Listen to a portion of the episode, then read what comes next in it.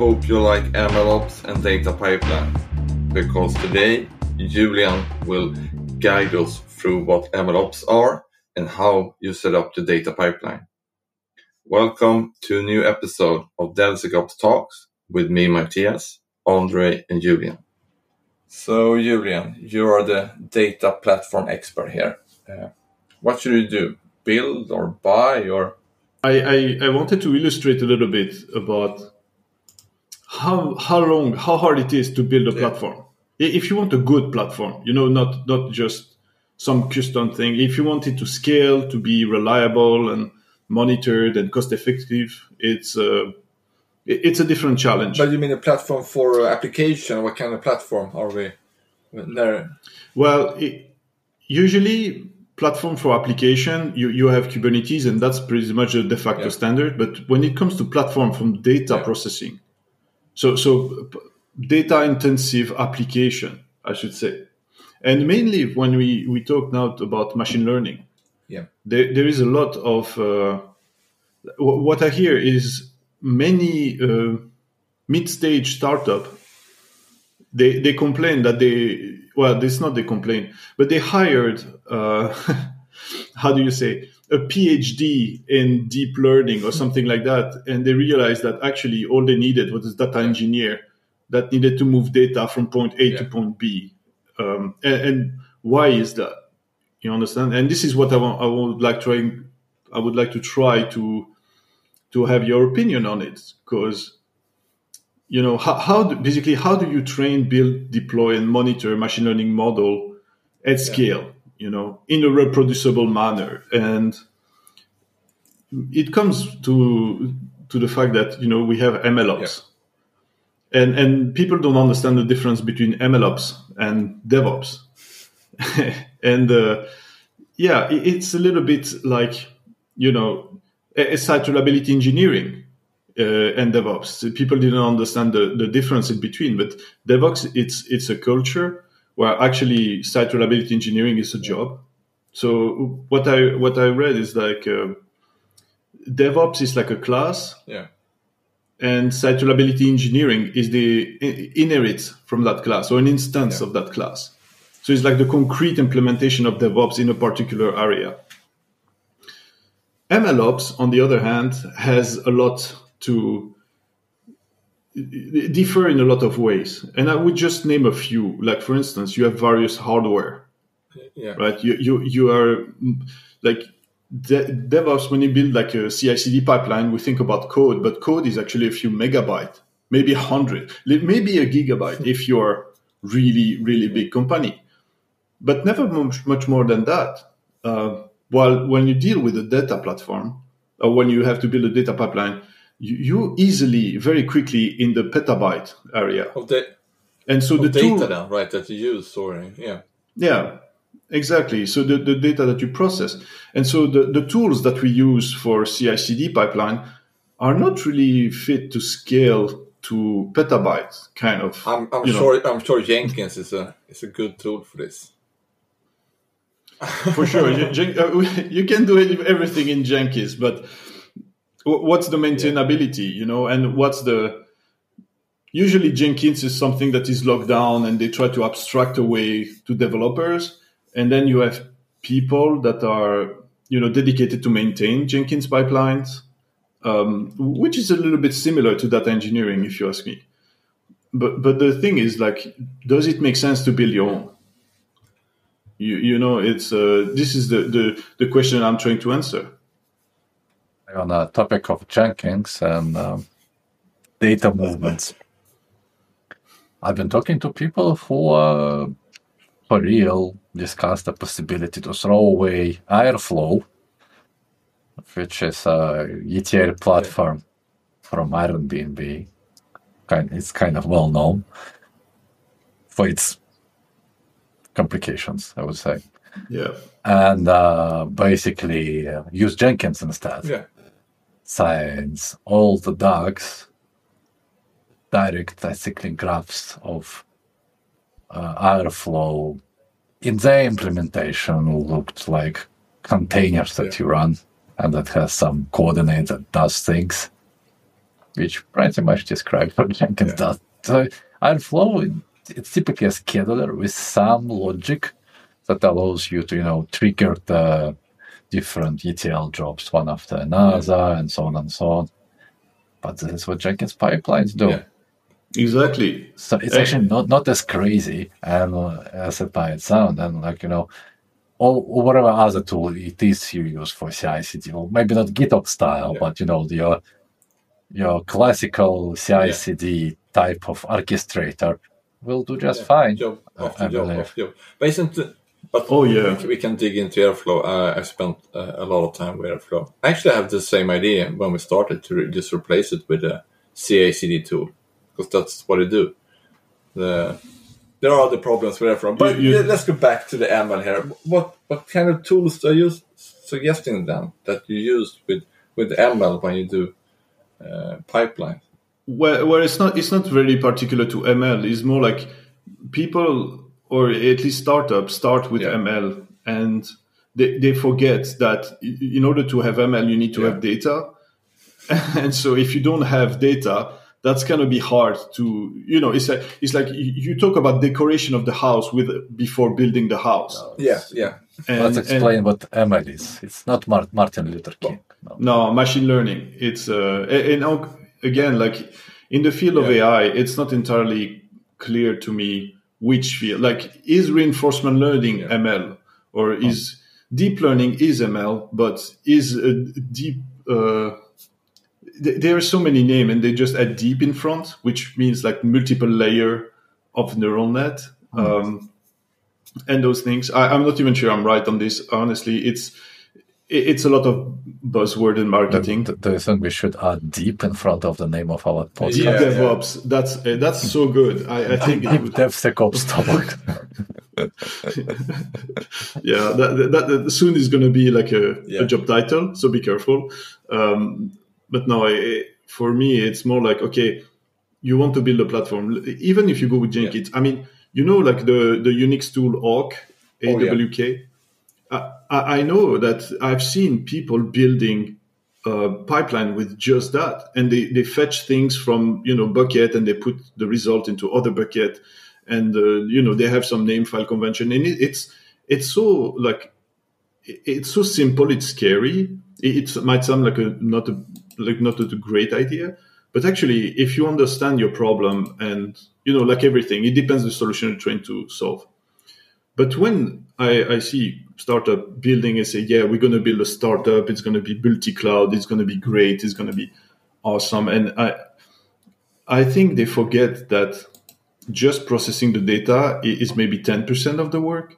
And here is like, tell me if I'm wrong. I listed all the things that I wanted to see in a platform, right? First of all, I want a command line interface. So I need a tool to be able to interact from my terminal, and to be able to automate and do scripting and stuff. Also, for some user, you're going to need a user interface, because you need to see many things. You need to see results. You might be able to share with your colleague those URLs so that they can see as well. But that means that you need to have APIs for that. Yeah. And I think that, you know, just agreeing on the shape of the object of an API is already time consuming. And people don't know about JSON API, which is a spec that I highly recommend. It's a little bit what, you know, there's GraphQL. There are many, GRPC, web, and those kind of things. So those things are also, you know, things to maintain. Then probably if you have APIs, that means you need to have SDK somewhere, or some libraries that people can use to interact with your APIs. And all of that needs some documentation. And the documentation needs examples, you know. And once let's say you build that. Now, how do you migrate the user from the previous stuff to the new stuff? So you're going to have a migration path. Right. And so once you have, you know, all that, and everybody is on your platform, well, they need to be able to see what's going on. So you're going to need some monitoring and, you know, observability. And once you have that, you also need some cost management. you know, to see how much it costs. And once you have that, you still need to manage access control, right? Yeah. And I'm not even talking about reliability here. It's like, oh, what if this fail? Where, how do we recover, or how do we still provide an acceptable level of service? And all of those things, we're going to need to do support on that. You build your own platform, right? Yeah. Yeah, exactly. And so the support, if you can manage to do all those things, how many of them will be good? You know, let's say you're a team of 5 people. Yeah. I don't see that, you know, being really achievable.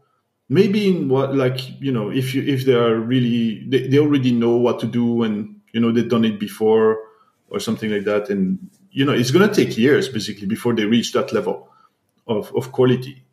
And this is my point, really, that are they sure that it's a good idea to build their own platform? What you are saying, don't build internal data platform. Yes. What to do instead?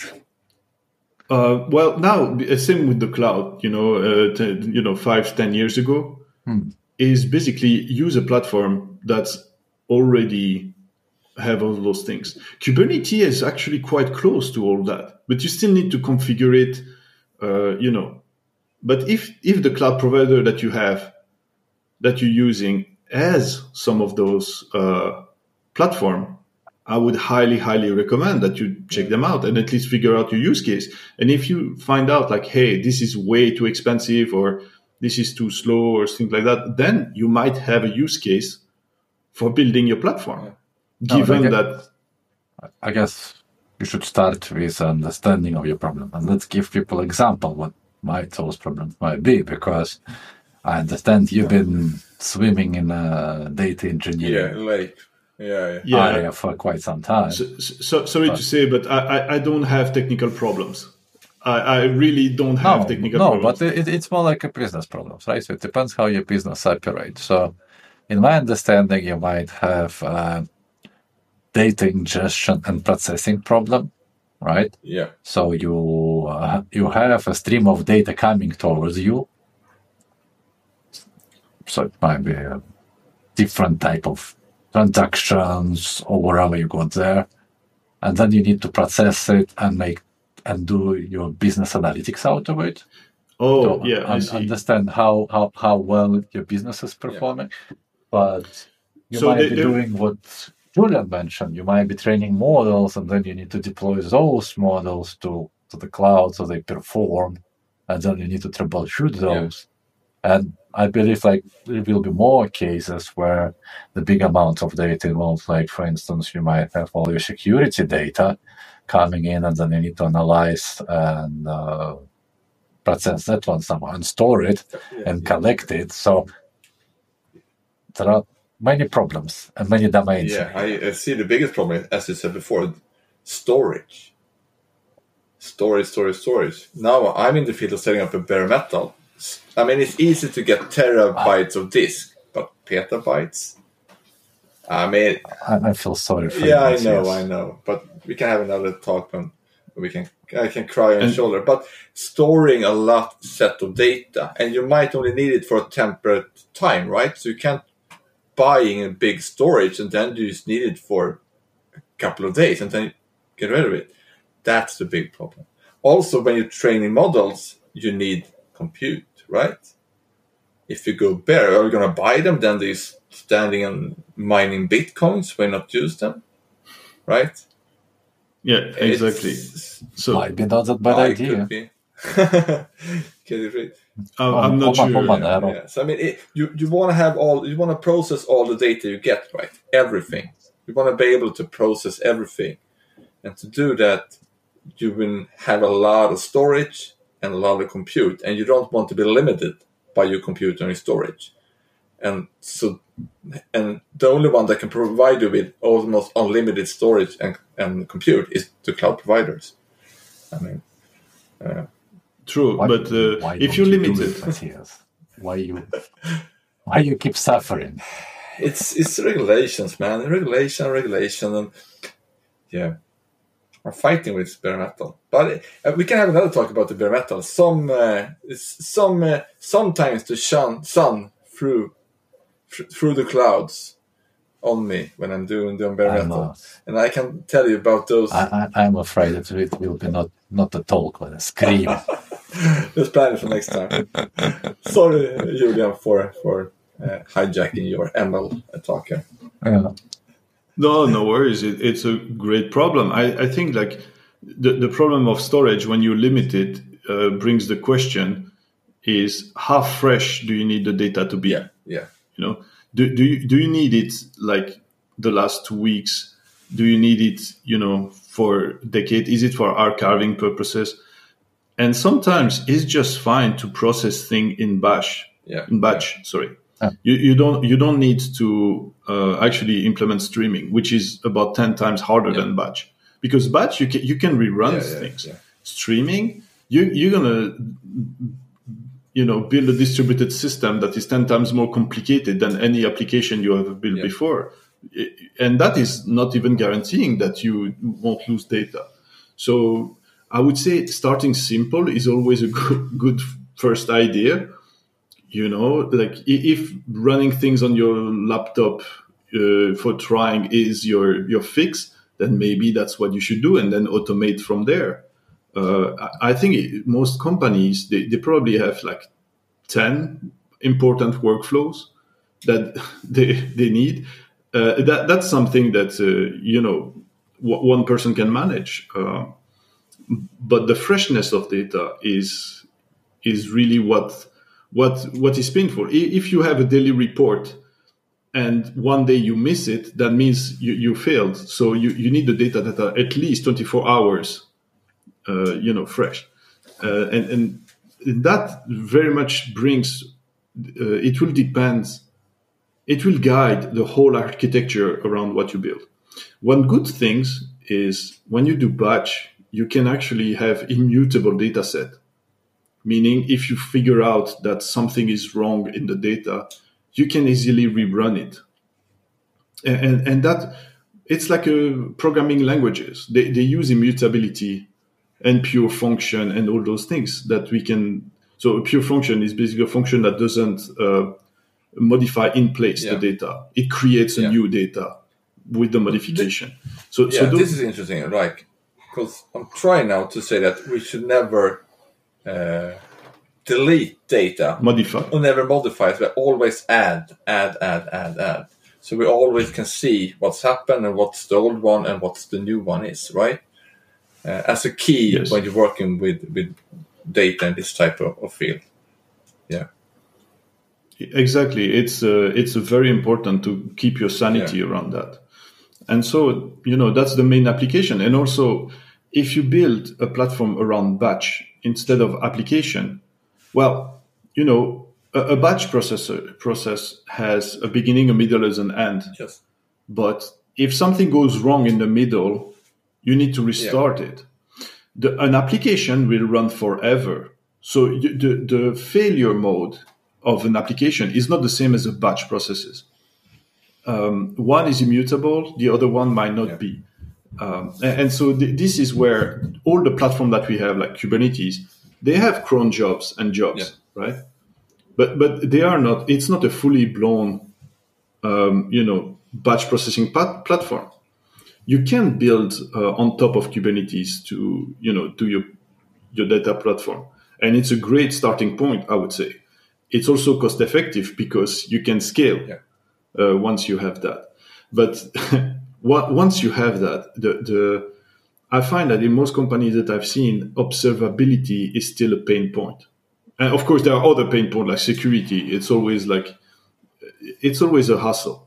But observability is really what change in your system. Yeah. You want to know what change. 80% of the outage are caused by a change.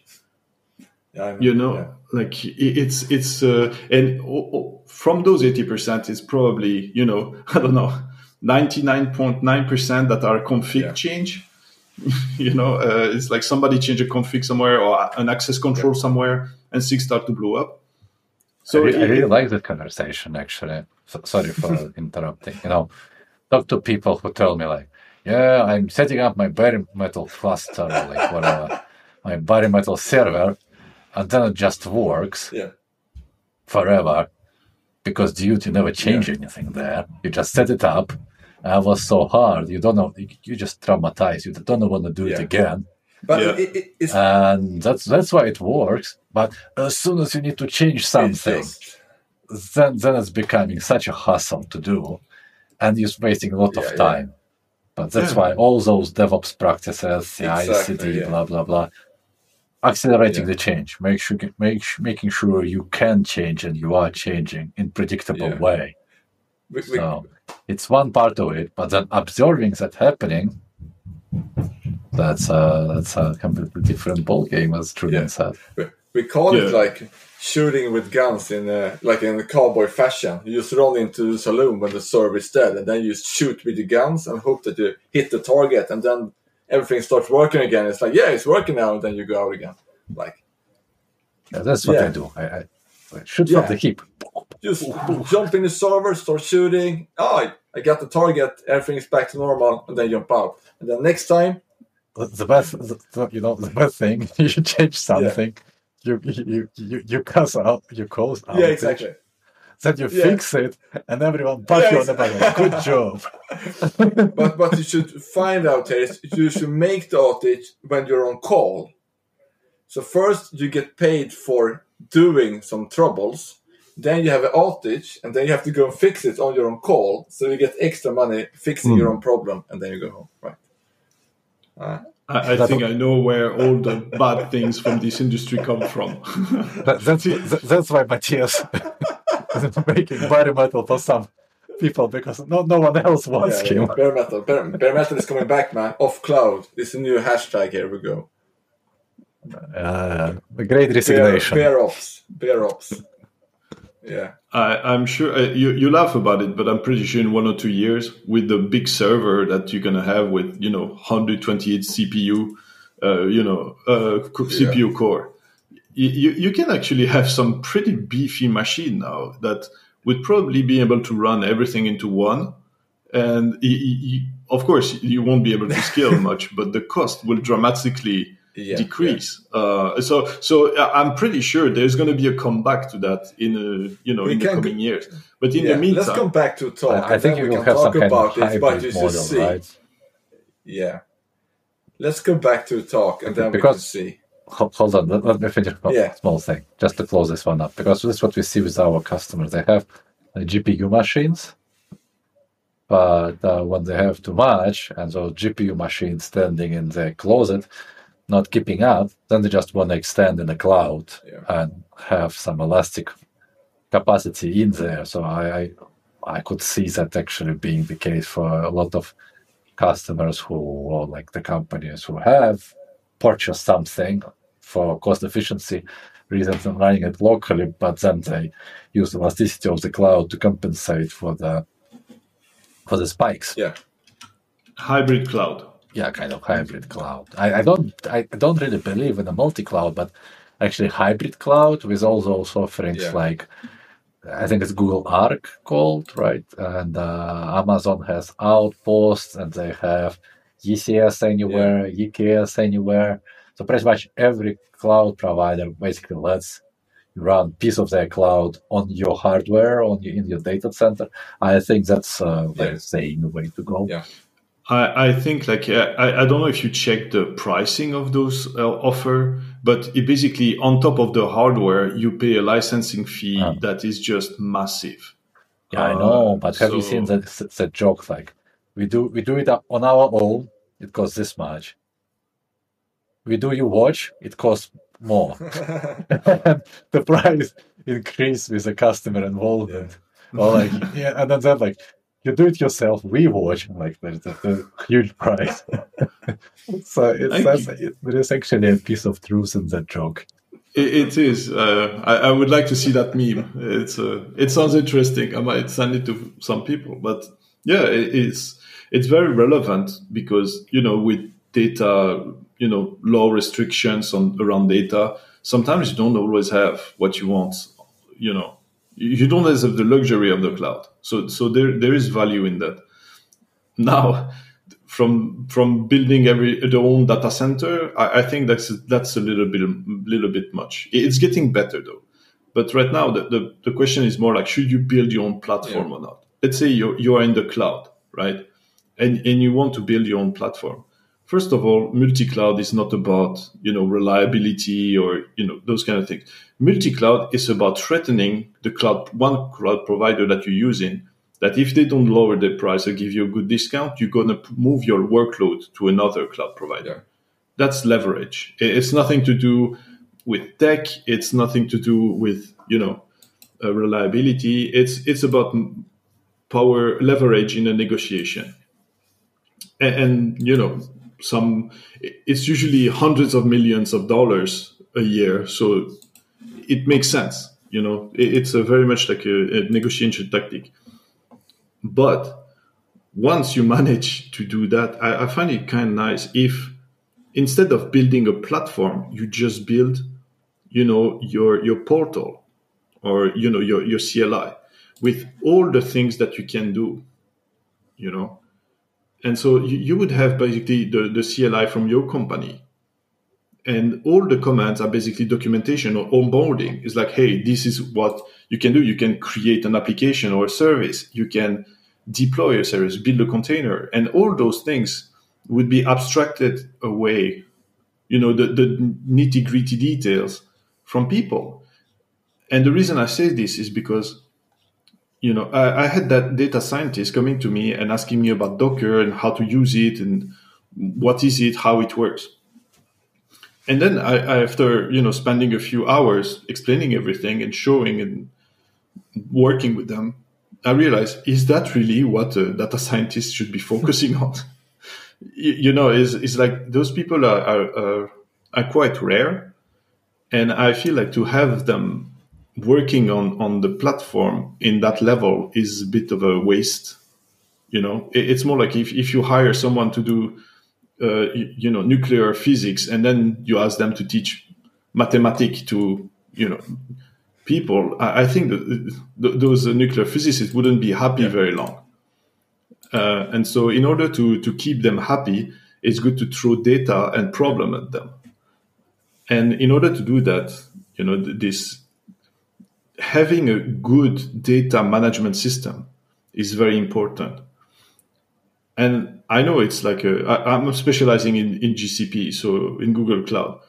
So BigQuery does all of that. BigQuery is just a huge database. You can throw petabyte at it.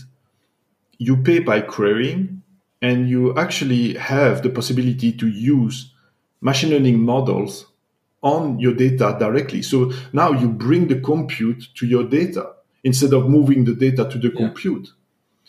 And the reason is moving petabyte of data might not be, you know, too costly when you are on-prem. But when you're in your cloud, if you go through the internet, you're going to feel it on your bill because you pay for egress data. And so this is why sometimes I see people or companies in multi-cloud, They don't migrate services just because they need to be close to the data. And let's say they acquire a company and all the data are in one cloud. They're going to let it rot there. You understand? They create the new things into the new cloud, but they never really, you know, kill the old one until it's not needed. And the reason is because it costs so much to move the data. So unless you solve and the snowmobile. Yeah, sorry? You know, the Amazon has a snowmobile where they send the big truck full of the data servers where you can load all your stuff and then send it, and it will be interested to Amazon. Let me ask you this. Do you think that Amazon will send that truck to the Google Cloud data center saying, hey, we're coming from the data of that customer? I don't know. I would love to know about that. If somebody knows out there, please let us know. I would love to know if you can like migrate. That's the way to migrate data from one cloud to another. I want to film that, you know. It would be quite priceless to see like why not put like a big, they have no incentive to book a big optic fiber between the clouds so you can migrate, right? So I'm not sure that would be even possible. It's more for your data center. You can put data, but you're not supposed to like from one cloud to another. That I've never heard of. I'm sure many people would be interested about that. I'm gonna check what Google says about that. Yeah, but you know, and basically, if you use those platform, they are mainly serverless, right? And serverless in a sense that it's the same way as Wi-Fi is wireless. At some point, you're gonna hit a wire. You know, serverless. At some point, you're gonna hit a server, and this is where the big difference is. You want the experience of not having to manage that infrastructure all the time. You know, I talk with a lot of developers, and they just want to ship code. They don't want to deal with load balancer and database servers. And there is a lot of side project that could be spawned out of there, because the code is the business logic in the code is actually really, really small. Everything around it, how you massage the data, how you do reliability, how you do backups, how you store it, the infrastructure that you need to run the application, networking, all of this is actually part of the application. But I'm saying that the data people should have the same approach as developer. They shouldn't have to worry about where the data is processed and those sort of things. They need to focus on the models and the output and the input of the data. And then the platform should take care of getting the data, processes, and output it for them.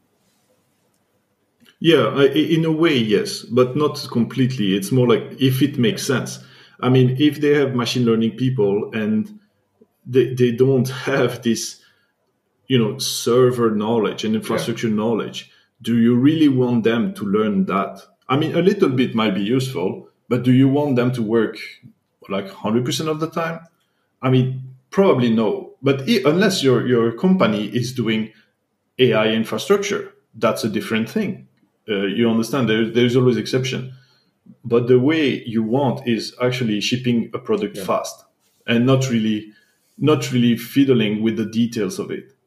So it's hard. And that's why I talk about observability and cost management and monitoring and, what changes the system. Because once you know where your costs are going and what's hard to change and what takes time, you can make very informed decision. You know, it's almost like the solution is obvious what you should do next, instead of guessing and say, maybe we should build our own. It's like, well, yeah, or probably not, unless you know what you're doing. But it's like going back to what's the core business of the company, right? It's the core business building a platform. I might not. Your core business maybe to build products on the data that you're getting from your machine learning. So then you should focus on that. Yeah. I mean, and that is, take for example, a restaurant. Restaurant, they buy, cook, and sell food, right? But they don't farm it. It's not called a farm restaurant. It's called a restaurant. And so some restaurant might do it, but are they doing good? Are they really good at both? Do they have a great service? Do they have a reliable menu? If you sell it high, saying like that's a local produce, we did it on our own, and people who value it. That's artisanal, it's not industrial. You're basically buying the custom, you're buying the product of someone, not really, a service at that point. You have the prestige of, so, like if you buy custom shoes made by a specific person, it's not the same as going to the store, shoe store and buying shoes. So of course, not everybody, I don't know how much cost the shoes, but I probably cannot afford it. Do you know what the vertical farming is? No. You basically have a huge thing of glass, which is multi-layered, and they grow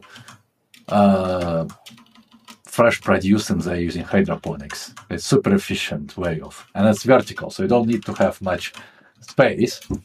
And that could be inside the city, and there are projects like that already. Like super efficient. And then down there, you could have a salad bar where you do salad from the freshly picked produce. And sounds like all super fresh and nice. You know, it came from here. Yeah. And you can charge well for that salad because, again, it's done without pesticides and it's, you know, it's a sterilized thingy. There are no stuff like that. I would be curious to see the price of that salad because the amount of energy needed to create that might not be. It might not be as cheap as the sun. Yeah, but sometimes. Yeah, yeah, but sometimes. But if you take like all the transportation costs. And good point. And that's why it might be interesting to see real numbers about it. Like what percentage of that is actually transport? But isn't that also what you can see? I had a good example here, but now I think I lost it a little bit. But that brings us back to data, right? So in order to see that, let's go back to data, man. That's good. But the data and food are very similar. They grow somewhere, and you have to move them until they are consumed. What drives me crazy is that all those people come up with stupid names for the data storage. Yeah. What's places. Up to that? So the first we started with a data warehouse. Yeah, right, data warehouse is one. That. Okay, I'm going to come to my thing. Then we got data lake too. That's the bank thing. Then, data lake, right? Yeah. Now we have like lake shore stuff. Now we have the lake cottage shit. Like, what the hell is going on? Because like people just hold to that lake idea and started to come up with stuff that happens around the lake. Here's a new one. We have one called Data Planet. Boy, it's just... Why can't we have it like standardized? But it's marketing, you know. It's like why Kubernetes has a marine theme. It's more, or, you know, Docker was a whale, and so they created the pod, and so, you know, because of pod of whale into Kubernetes. And then Kubernetes means helmsman of a ship. And then you have all those... All those projects that has a... Just stop. Call things what they are. Yeah. Can't we just do that? I would love that. It would be so simple, but then, you know, we have to give job to marketing. Boring. Yeah, then that will be boring, but then we will understand what people talk about. What do you think, what do you call the place where you store all your data? It's called data swamp because you just put stuff there and it just stays there. No one's using it. They might call it a lake or whatever. Oh, it's a swamp. Just dump shit there and nobody looks at it. Yeah, exactly. That's true. Honestly, I have no name. I really don't care. All I know is that some database has some performance benefit. Yeah.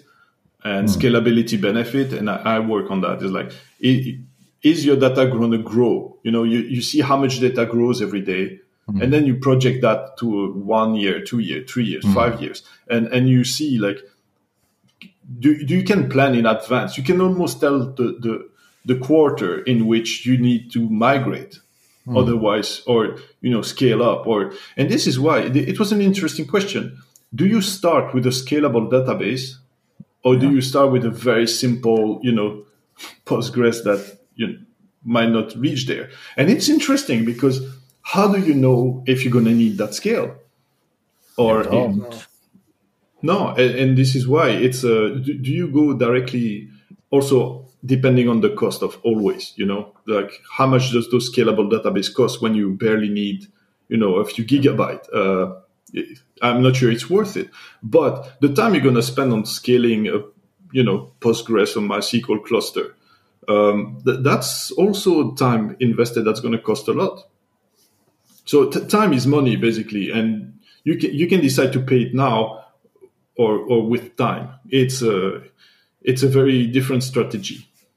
Yeah, there are like people who have time but don't have money, and there are people who got money. But they don't have time usually, so exactly that depends from what category you come. And if you're scrappy startups and you start small and you roll with the punches, but if you're a big company, you just throw money on it and make it work. But the key value here is that when you start small, you can pick a database, maybe a Postgres that's small right now, but Postgres is kind of easy to scale because all cloud provider has a Postgres. So when you reach your limit, it's kind of simple is to migrate it to cloud providers Postgres, and then you have the scalability.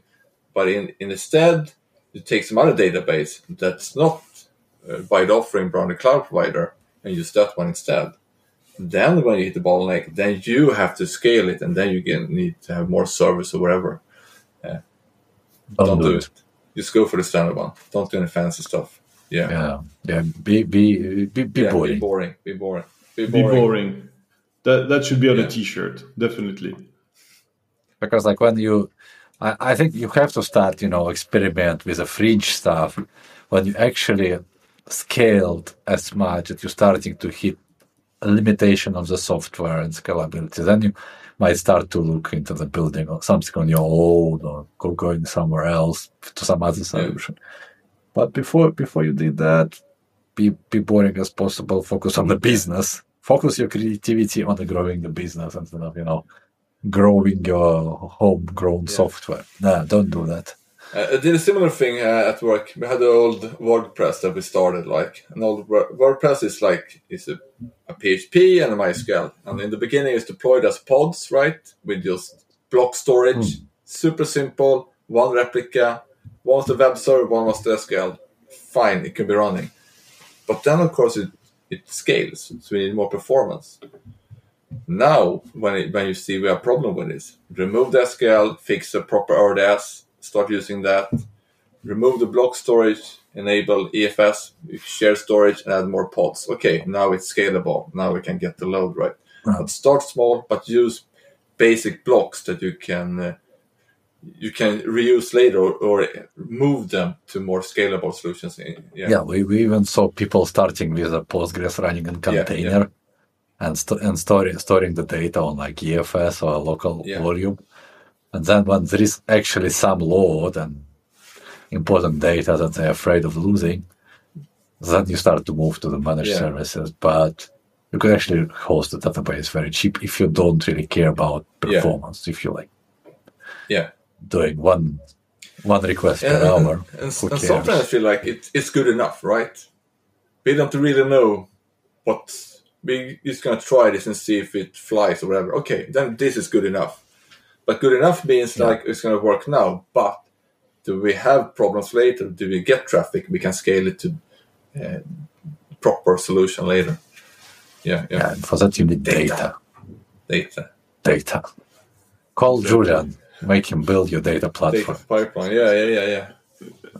That's funny because I that's all I did in the last 4 years is to build data platform, and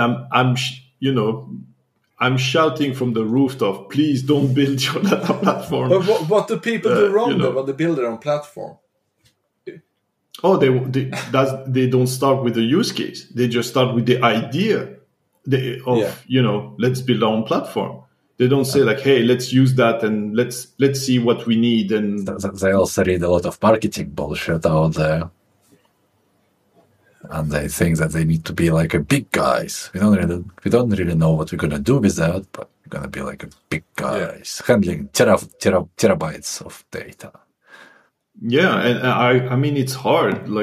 If you need to build a platform and you start working on your Kubernetes operator and you start customizing everything.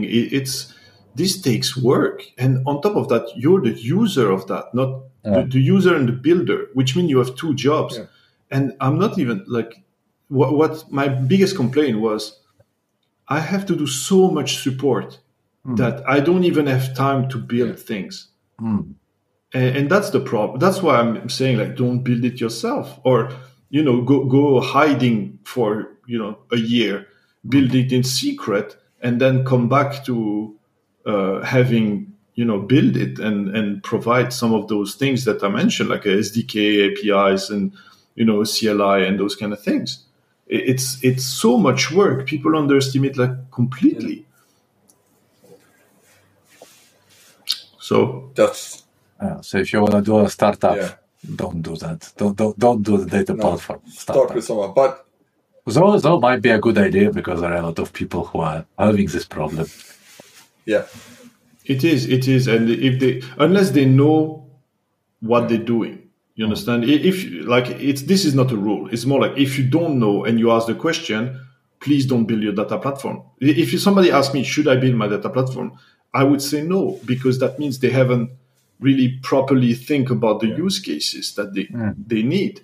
It's more like, hey, just use something, figure out your use case, and then you know if the business makes sense, build it yourself, knowing that you're not a platform building company. Exactly. And I think for those wise words from Julian, we're gonna cut it for today. Thank you. Until next time. Bye. Bye. You have been listening to the DevSecOps podcast with Matthias, Andre, and Julian.